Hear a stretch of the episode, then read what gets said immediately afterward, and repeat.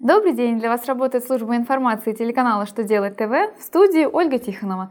В этом выпуске вы узнаете, в какой срок нужно сообщить о невозможности удержать НДФЛ, насколько правительство России предлагает увеличить МРОД, что решили суды в отношении счета фактуры, подписанного в факсимиле.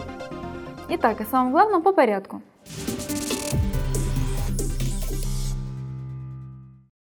С 1 января 2016 года вступают в силу изменения в налоговый кодекс по налогу на доходы физических лиц. В частности, новая редакция статьи 226 предусматривает, что налоговый агент обязан сообщить налогоплательщику и налоговому органу о невозможности удержать НДФЛ не позднее 1 марта года, следующего за истекшим налоговым периодом.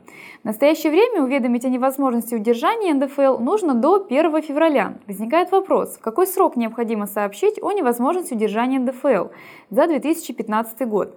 По мнению Федеральной налоговой службы, новый порядок уведомления следует применять уже по итогам 2015 года.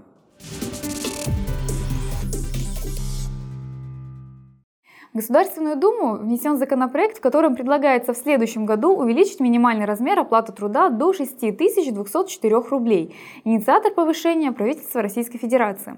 Планируется, что с 2016 года МРОД увеличится на 4%, то есть на 239 рублей. Напомним, что сейчас величина составляет 5965 рублей. Это повышение коснется около 700 тысяч работников, 43% из которых заняты в государственных и муниципальных учреждениях, и 57% работники реального сектора экономики.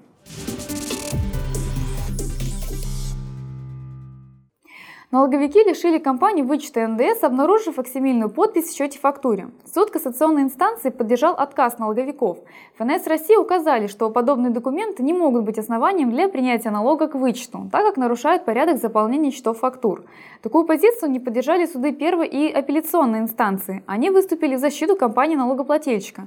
Суды указали, что отказать по этой причине вычете нельзя, так как законодательством не запрещает проставлять подпись с использованием штампа факсимиле.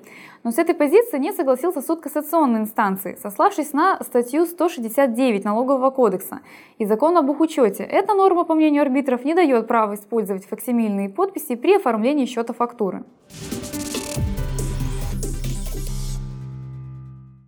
На этом у меня вся информация. Благодарю вас за внимание и до новых встреч!